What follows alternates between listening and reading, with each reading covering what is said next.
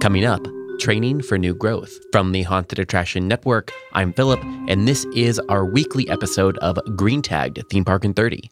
Green Tagged covers the top theme park news from each week.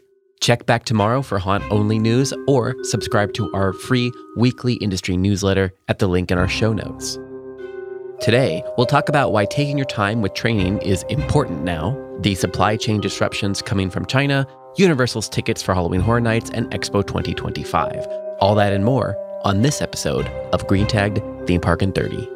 From our studios in Los Angeles, California, and Tampa, Florida, this is Green Tagged Theme Park in thirty. I'm Philip from Gantom Lighting and Controls and the Haunted Attraction Network, and I'm joined by Scott Swenson, my co-host of Scott Swenson Creative Development. Hello, hello. How's everybody doing? Hope it's a good week for you. I know it's a good week for me. I'm home. I'm back in Tampa. It's lovely.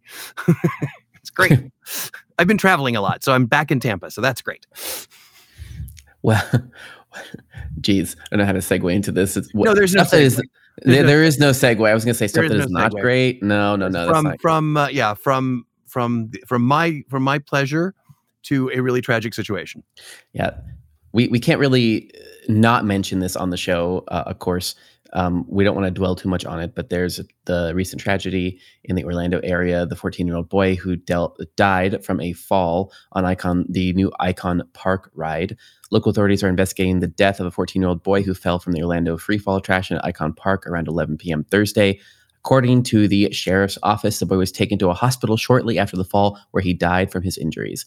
The attraction, which takes up to thirty guests high into the air before dropping four hundred feet at seventy-five miles per hour, first opened just in January of this year.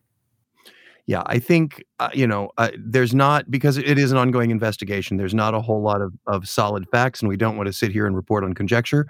But I think the reason we had to talk about it is, number one, it is the elephant in the room this year, it, or this sorry this week in um, the, uh, the the attractions industry, and also I think it is a very painful reminder that no matter what happens with our staffing or our training, and no matter how much that budget gets rattled or shaken, safety still needs to be job one. Now, we have no information whatsoever as to whether it was a staffing issue, whether it was uh, rider error, whether it was equipment error. We have none of that information, but we just we just felt it was it would be we would be responsible in reporting on it, or at least talking about it, because again, it did happen. It is a big deal, and it can it's a real black eye to the industry.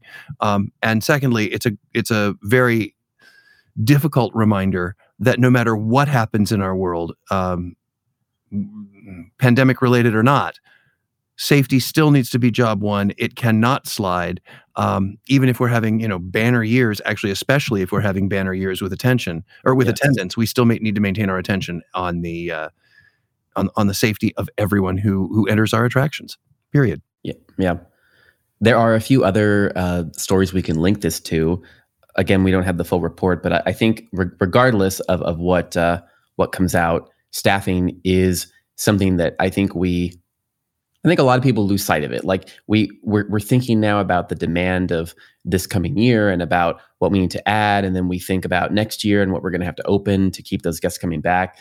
But throughout all of this, we have to be thinking about really the time that it takes to truly train well our staff members. And having just gone to Disneyland for my mom's birthday, you know, I, I can say firsthand as well, there's there's still a lot of, you know, the, the trams are recently running. There were some safety misses in those tram checks. There was even a, yesterday on the bobsleds, there was a there was definitely a, a seatbelt check that got missed, you know, and there's little things like that, that and, and those um, are the cracks that appear when you are trying to train up a whole staff unit to capture demand.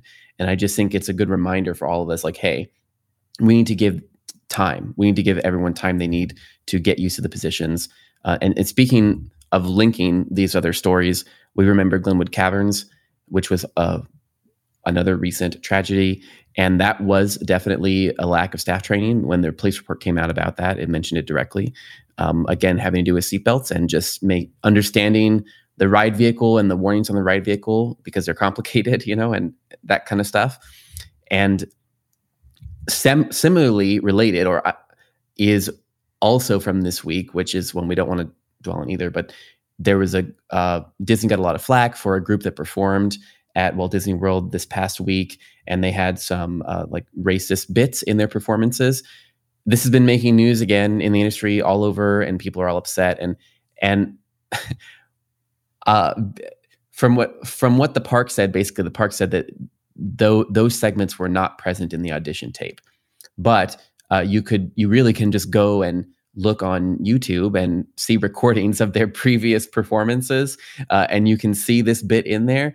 And so I think that is one of those as well. I'm going to chalk up to staffing in that, you know, that should be something you should vet, but I'm sure that uh, because Disney again is still dealing with staff, we all are, that maybe some of that vetting kind of fell by the wayside, but that, that should be definitely like, you don't, you don't um, just go by what they say their word is in their audition tape. You look up to see what their other performances have looked like.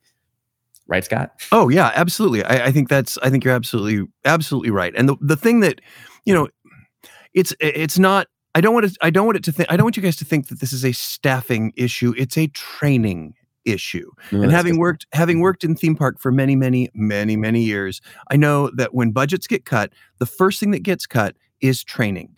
Um, O J T. They don't yeah. need two weeks, just three days. Three days, exactly. Um, they can read stuff online. They can learn from the YouTube videos. They can, they yeah. Um, so the the attractions industry is already, I won't say notorious, but it, it is kind of standard operating procedure in many, many parks that um, training is the first thing that gets cut. Training is because it's not believed to be guest-facing, which I just don't understand. Um, but they they claim that it's not truly guest-facing and doesn't generate revenue.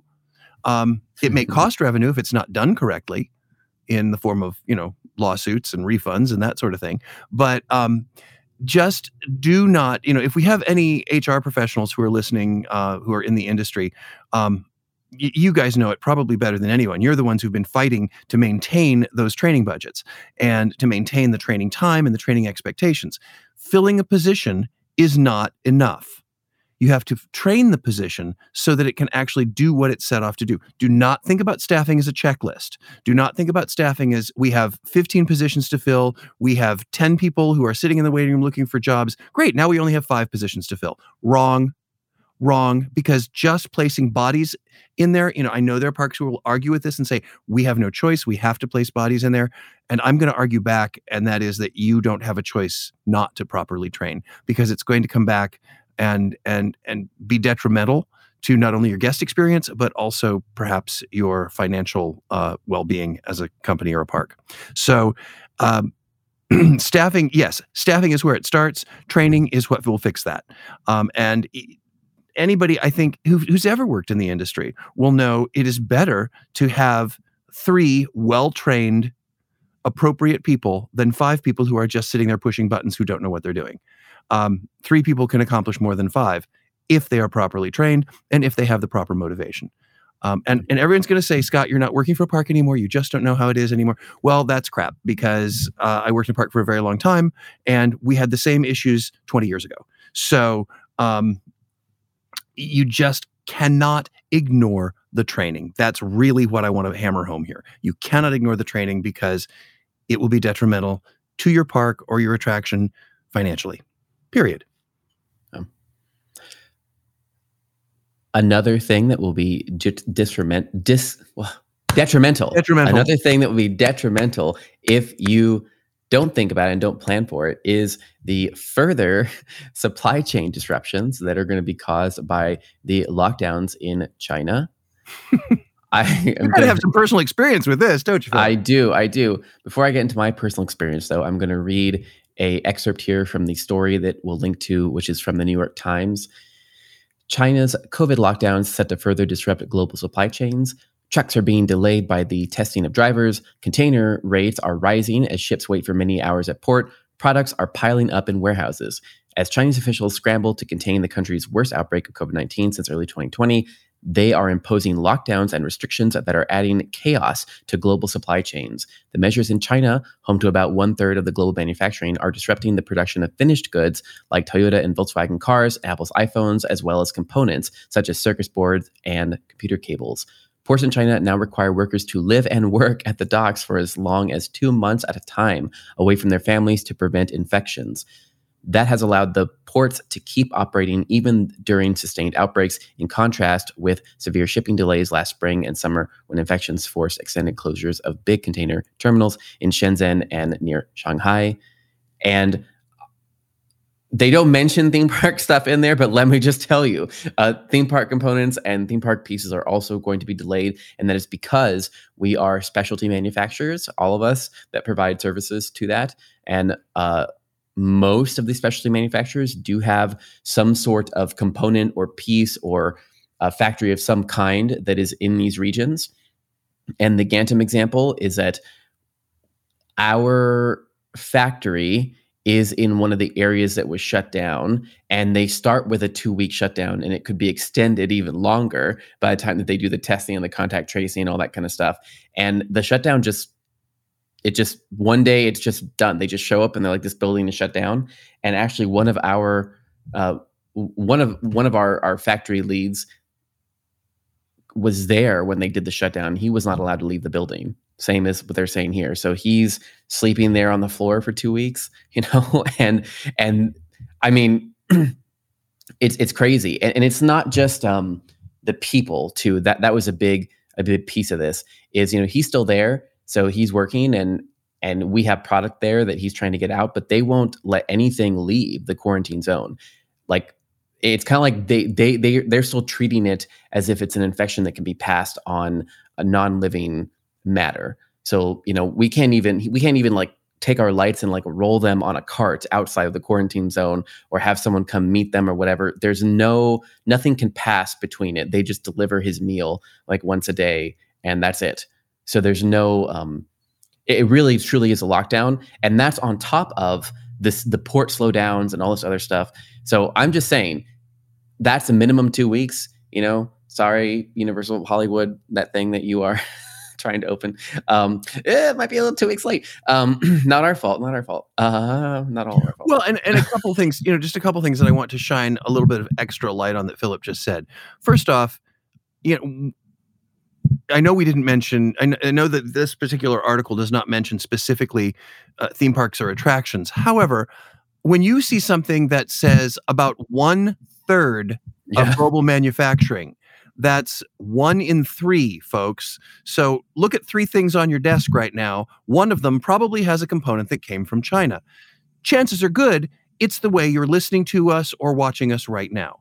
So, you know, one one in three, one third of the global manufacturing is either under lockdown or slowdown. The other thing I want you guys to recognize is, as Philip said, there the the factory in the microcosm of Gantom, the factory is still producing, but it's not able to ship it out. So once all of these factories are all of a sudden ready, there's this huge glut of material that has to get shipped, which means there's going to be a shipping slowdown as well. It's a domino effect. Yeah. So I just want I just want everybody to recognize how this really is going to affect us. And um, you know, we've we've said it before. I don't want to sound like a broken record.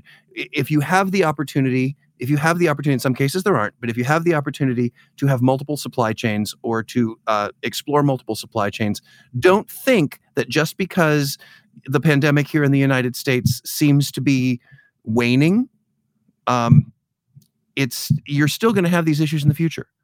Yeah, you're going to have, whether it's pandemic driven or whether it's who cares. It doesn't matter what it's driven. You know, I live in Florida. It could be hurricane driven. Um, yeah. Just the multiple multiple supply chains is the really the only way you can prepare for something like this, and you need to do it now. You need to do it really yesterday. You know, sooner rather than later, so that you can minimize the effects of these kinds of situations. Yeah. And I I, I want to add too, because I've talked to some people about multiple supply chains, and I think the answer I get sometimes is that uh, you know, the, the attraction says that the the vendor promises, or you know, they have a history with the vendor. I'm gonna just say, like, it doesn't matter if the person you're buying from like promises you that they will get it there, uh, because they may not have a choice in the matter. That's the big difference here. And they the thing is, the person you're talking to might be just, you know, the U S rep or whatever, and maybe everybody in the U S office, you know, will do what they can, but then the government comes in and shuts down the shipping facility in China, and they just, they literally, you have no recourse. So I'm, I'm just saying, like, e- even if everyone around you is telling you we're going to have it there, it's going to be okay, it's going to be fine, have a backup plan anyway, because they may not have a choice in the matter. And from, I will just tell you, from a design standpoint, that's exactly what happened this past Christmas with two of my clients. We had situations where um, the decision was made that they needed either a giant tree or a this or a that, which simply was not available. So what we had to do is to find a creative solution to create something that was equally as impactful, but utilized what was already in the United States and what was already sitting in a warehouse that could be purchased without being drop shipped. So um, there are, the supply chain is, is I think the multiple supply chains is probably your first, let's say, uh, layer of defense. Mm-hmm. But secondly, rely on creatives.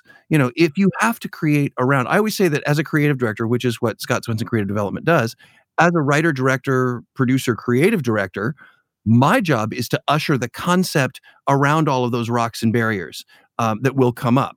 And sometimes they're supply chain issues, sometimes they're casting problems, sometimes they're weather related, sometimes they're unexpected construction. There's there's a gazillion and one things. But you need to make certain that you have somebody who can manage that creative pathway uh, around and through all of those challenges, so that when you have these kinds of things come up, not if, when you have these things come up, you have somebody who's already focused on, okay, well, we'll tell the same story, but we'll tell it this way. Or we'll make the same guest impact, but we'll do it this way. Um, so you don't have to put all your eggs in one basket and say, you know, in my past example, well, we can't get a big tree, so it's going to be a big empty space in our in our park. Um, that's that's not an option, and quite honestly, not a wise choice. So re- recognize, put a little more weight on your on your creative teams um, or your your outside creatives, and and have them figure out what can we do. We don't have this. So what else can we do? And, you know, I always say, give give yourself a little time to mourn the loss of that idea and then embrace where you what you can do. And sometimes you'll even find that the new idea is more impactful than the old one was. So um, lean on your creatives and and make them, you know, come up with something new and fun that can use what you got, as opposed to what you thought you were ordering and is now sitting in a crate in the middle of the ocean. Mm-hmm. Well, that is a great segue into the next kind of section of the show. So now that we've talked about some of the uh, issues with training and the, the issues, of course, still with the supply chain. The bummer section. About, we'll call that the bummer section of the yeah, show. And, kind of the down section of the show. But, you know, the, the takeaways being lean on your creatives and have backup plans. The reason you need to lean on your creatives and have backup plans is because the fall and winter season are rapidly approaching. And it's going to be huge. Are, it's going to be huge. And there's a lot of announcements uh, kind of coming for that already.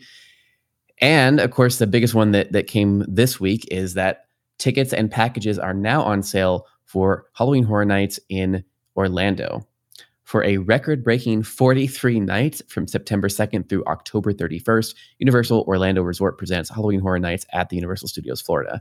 The event will boast ten new movie-quality haunted houses inspired by everything from cinematic greats to unfathomable original abominations, five scare zones with hordes and gruesome creatures lur- lurking in the shadows, and two outrageous live shows that will showcase compelling performances. So I am just, there's a lot of, there's a lot, th- there are no details, and yet there are many details in this. Uh, forty-three nights is a lot of nights. September second is what we were assuming they would go to, which is an expansion, a logical expansion, but it's still an expansion. It is still one of the earliest times they've ever started. And two shows, two live shows. We just talked about the training. That means they need to have two groups of performers ready to go for two shows. Um, we had theorized that they would be back to running two shows, uh, and now it's here. So this is a lot. It's a lot of entertainment. It's a big event. This is a big event. Big, long event. it's, a, it's getting ready. It's going to be it's going to be huge. Other parks also announced. Um, I don't know why they announced at the same time as Universal. That was just silly because no one's talking about them.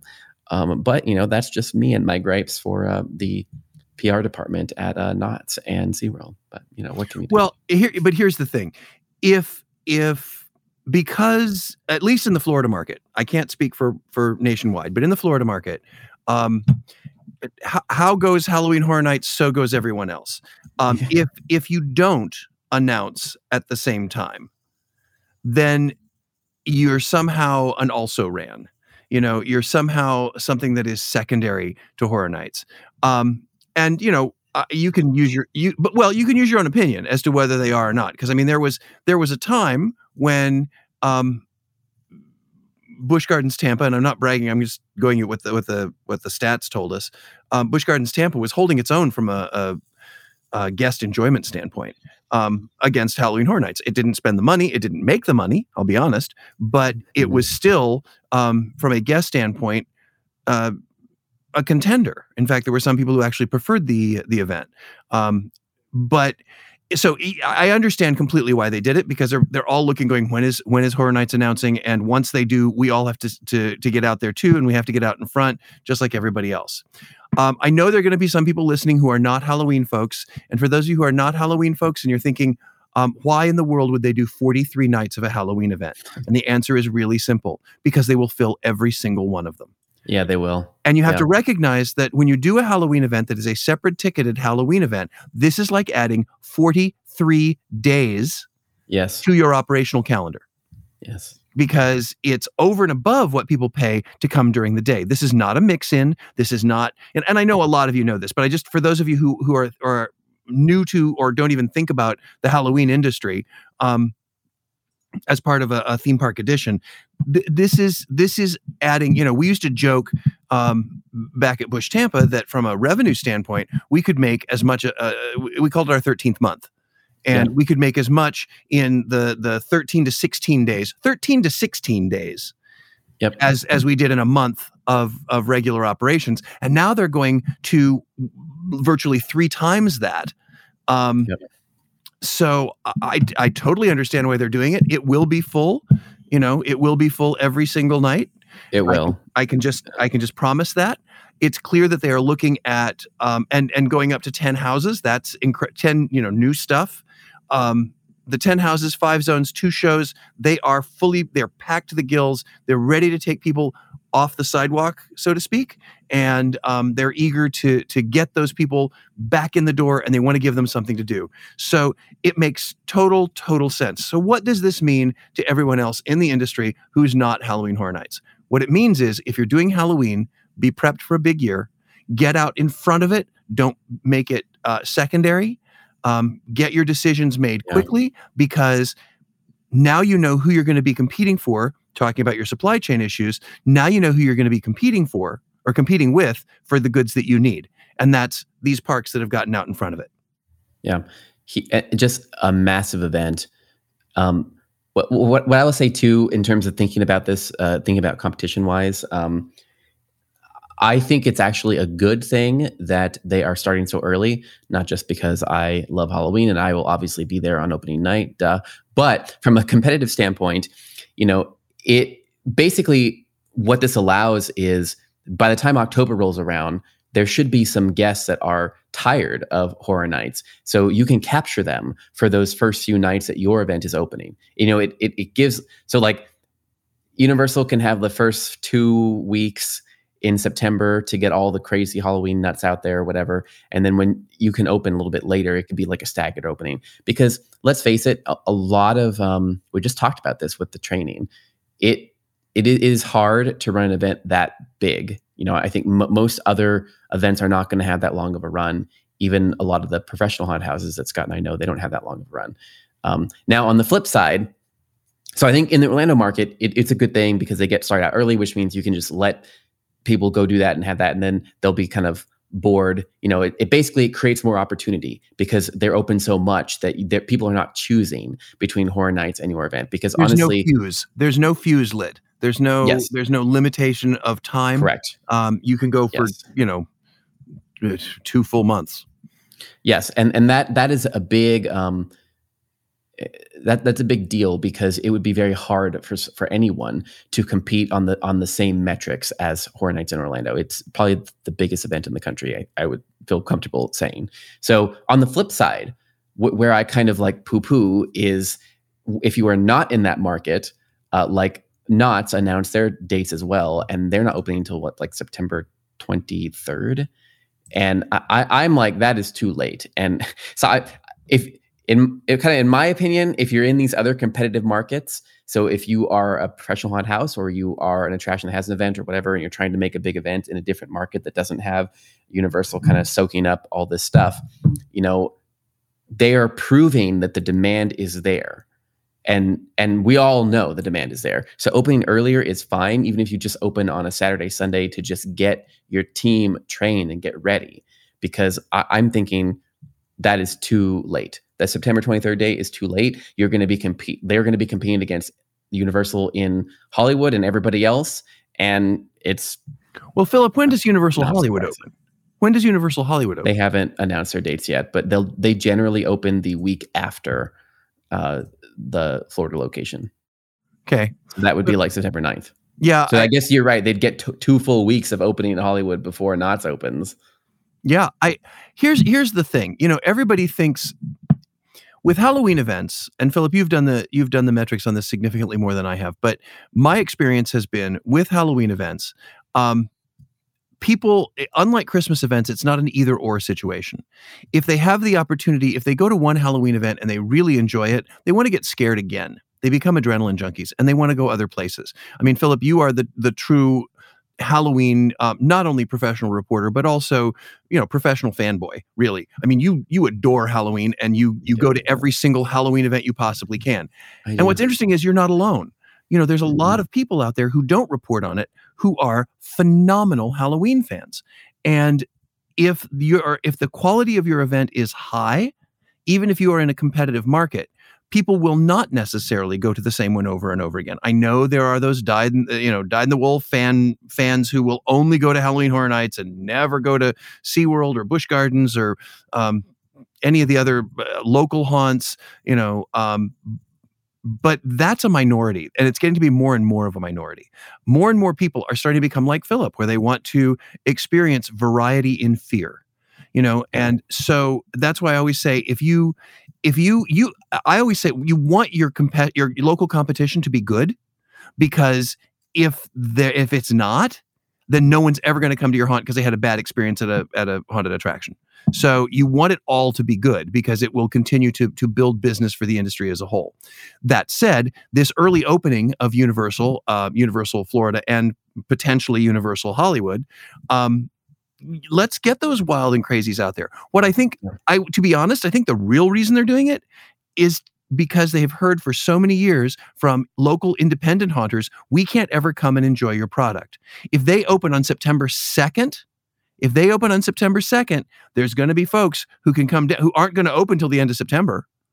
There's going to be folks from local haunts who can come down and enjoy it. I swear to you, they're they're trying to get that. They're trying to get a little bit of a leg up on that that very mm. avid, rabid market that will spend more in the in the gift shops than they did on their ticket, and will spend more on the upcharges than they did on their ticket. Um, I yeah, I, I agree more with the avid market. I don't really agree with the like the other haunt community because they. But that's the, who that I'm talking team, about. They are yeah, the yeah, avid yeah. market. They are the rabid yeah, market. They correct. are the one. I, I agree with that, and.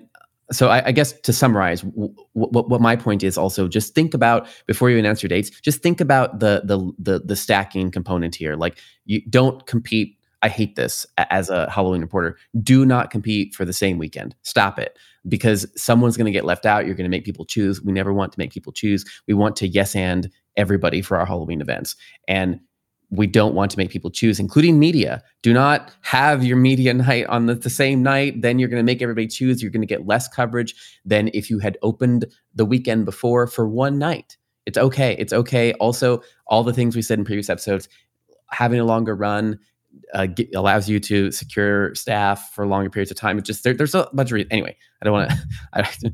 There's one more story I want to get to, which is not Halloween related because I don't want to end on a Halloween note, but Expo twenty twenty-five. Has announced um, Expo twenty twenty will end on the thirty-first of this year, uh, com- having completed its six-month run. The longer uh, six-month World Fairs occur every five years, and the next one is currently taking shape in Osaka, Japan. Expo twenty twenty-five Osaka Kansai will run from April thirteenth to October thirteenth, uh, twenty twenty-five. The theme is Designing Future Society for Our Lives, and they're projecting twenty-eight million visitors. And the sub-themes include saving lives, empowering lives, and connecting lives. And the expo organizers said this about the theme.